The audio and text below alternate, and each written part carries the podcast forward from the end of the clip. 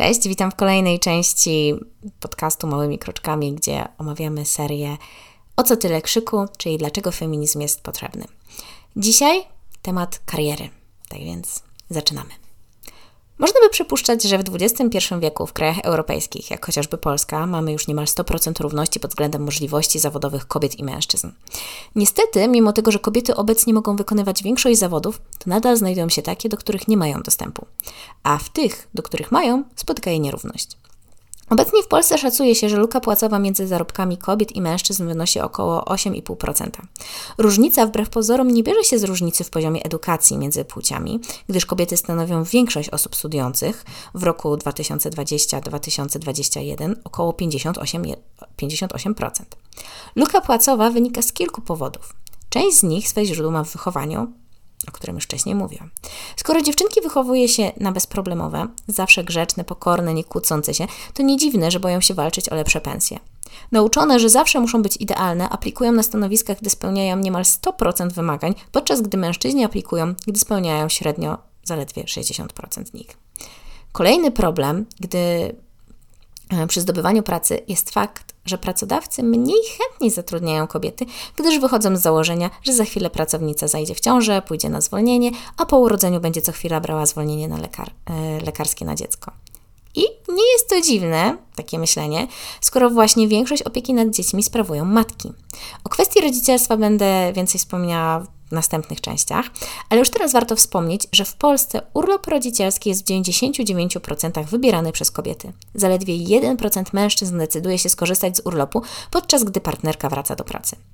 Nie powinno to nikogo dziwić, zwłaszcza biorąc pod uwagę przekazywane przez pokolenia przeświadczenia, że opieka nad dziećmi spoczywa na matce, a także fakt, że mężczyźni zazwyczaj zarabiają więcej. Oprócz opieki nad dziećmi, kobiety też częściej są obarczone opieką nad niepełnosprawnymi i starszymi członkami rodziny, co w oczywisty sposób odbija się na ich karierze i możliwości rozwoju.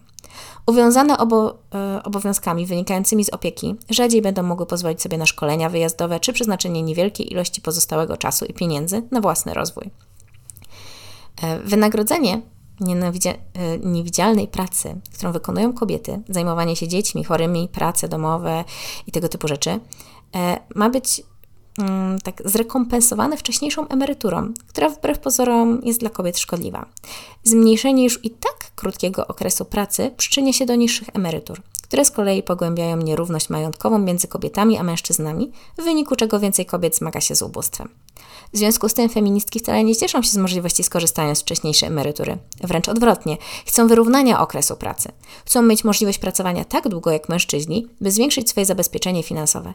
Jednakże często, będąc w wieku emerytalnym, społeczeństwo oczekuje, że zrezygnują z pracy zarobkowej, by móc się poświęcić opiece nad wnukami. Problem ze znalezieniem pracy, zwłaszcza na wysokich stanowiskach, wiąże się również ze stereotypami, które dotyczą kobiet. Uważa się, że kobiety są zbyt emocjonalne w porównaniu do mężczyzn. Jakikolwiek przejaw buntu, asertywności czy złości z ich strony jest odbierany jako znak, że są nieprzewidywalne i rozemocjonowane. Tak, trudne słowa. Kiedy takie samo zachowanie u facetów jest jak najbardziej pożądane, bo wskazuje na silną osobowość. Z tymi problemami starają się walczyć feministki, obalając mity dotyczące tego, że kariera nie jest czymś dla kobiet. W świetny, e, świecie zdominowanym przez męską perspektywę starają się znaleźć własną i wybić. I przykładem może być tu Ola Budzyńska, znana jako pani swojego czasu, która stworzyła biznes oparty na edukacji zarządzania czasem dla kobiet tylko dla kobiet.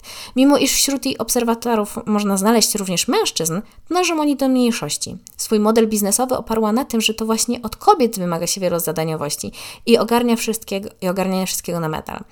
E, tutaj można byłoby przytoczyć e, fragment jej książki i tak parafrazując, no to wynika z tego, że jak właśnie czytała o tych mm, wielkich organizatorach czasów, tak, ogarniaczy, to rzadko kiedy było wspominane tak na dobrą sprawę o tym, takich przyziemnych sprawach, jak na przykład gotowanie, zajmowanie się dziećmi, e, czy coś tego typu, tylko właśnie byli bardziej skupieni na sobie.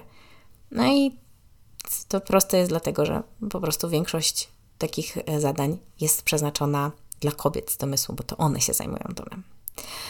Tak czy siak. Różnice w tym, czego oczekuje się od mężczyzn, a czego od kobiet, mm, właśnie były dla niej motorem do stworzenia pani swojego czasu. I obecnie prócz nauki kobiet zarządzania sobą w czasie, Ola Budzyńska stworzyła na przykład klub Pań swojego czasu, w ramach którego oferuje klubowiczkom dostęp do różnych ścieżek rozwojowych, które mają im pomóc właśnie w rozwijaniu siebie i swoich biznesów. I prowadzi na przykład rozmowy z kobietami biznesu, które stanowią inspirację dla wielu, a także stara się normalizować problemy, jak na przykład brak makijażu, czy też bycie nieperfekcyjną panią domu. Otwarcie mówi o swoich poglądach i o tym, jak wygląda życie w jej domu, zachowując oczywiście przy tym prywatność.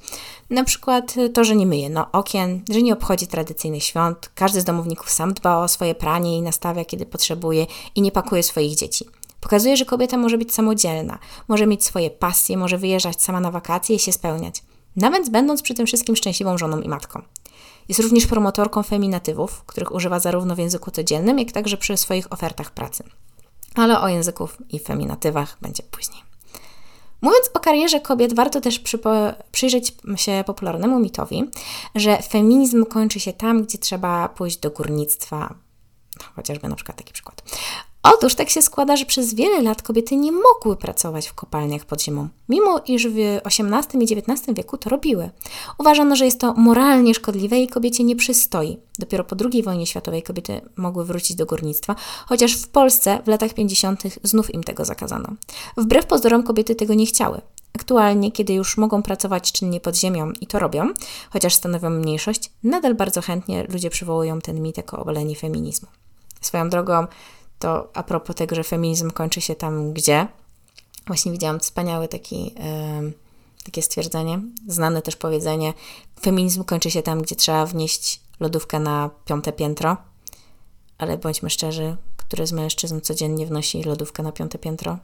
A ile kobiety muszą wykonywać prace domowe, te sprawy? No tak kiepskie porównanie. Moim zdaniem co do częstotliwości i wymaganych rzeczy, ale to już tam inny szczegół. Dalej. Mówiąc o zawodach, które nie mogą wykonywać kobiety, to warto nadmienić, że w XXI wieku w Polsce istnieją takie. Między innymi e, jest to zawód księdza. W Kościele katolickim praktycznie nie dopuszcza się do jakichkolwiek czynności związanych z posługą kościelną kobiet. Nie mogą odprawiać mszy, uzyskać święceń kapłańskich, czy mieć jakikolwiek wpływ na obrady w Watykanie. Ich rola we wspólnocie, w której stanowią połowę, sprowadza się do bycia wzorem matki, krzewienia cnót zgodnych z myślą Kościoła, bycia siostrami zakonnymi i pomocy, a także opieki nad innymi. Nie mogą nawet być diakonami czy szafarzami, mimo że iż aktualnie mogą to wykonywać e, taką rolę świeccy mężczyźni. A w przypadku bycia diakonem, szkoleniu podlega również jego żona, jeśli ją posiada. Podczas soboru, a także innych obrad kościelnych mogą sprawować tylko rolę obserwatorek, mimo iż omawiane sprawy dotyczą ich, jak na przykład kwestia antykoncepcji. Na szczęście w tak skostniałej organizacji istnieją feministki, które walczą o to, by Kościół stał się prawdziwie równy wobec wszystkich. O zmaganiach katolickich feministek pisze m.in. Zuzanna Radzik w swojej książce Kościół Kobiet, gdzie opisuje historię teolożek, sióstr zakonnych, jak również zwykłych katoliczek, które walczą o swój głos. Pokazuje, jak miejsce, które promuje równość, jest samo w sobie jego po prostu zaprzeczeniem. Podsumowując wątek dotyczący kariery, zarówno wychowanie, jak i stereotypy dotyczące kobiet odbijają się na ich możliwościach zawodowych. To właśnie między innymi przez te rzeczy istnieje tak zwana luka płacowa, która w konsekwencji prowadzi do zwiększenia różnic majątkowych między kobietami a mężczyznami zwłaszcza w okresie emerytalnym. Feministki starają się edukować w tym zakresie wszystkich, a także starają się znaleźć swoje, swoje sposoby na prowadzenie i poradzenie sobie w męskim świecie, czego przykładem jest chociażby Ola Budzyńska. Feministki pragną również równego dostępu do zawodów, w tym związanych z funkcjami religijnymi. By to osiągnąć, buntują się i prowadzą dialogi. Tak więc to tyle na dzisiaj, a za tydzień opowiem o rodzicielstwie. Do usłyszenia! Cześć!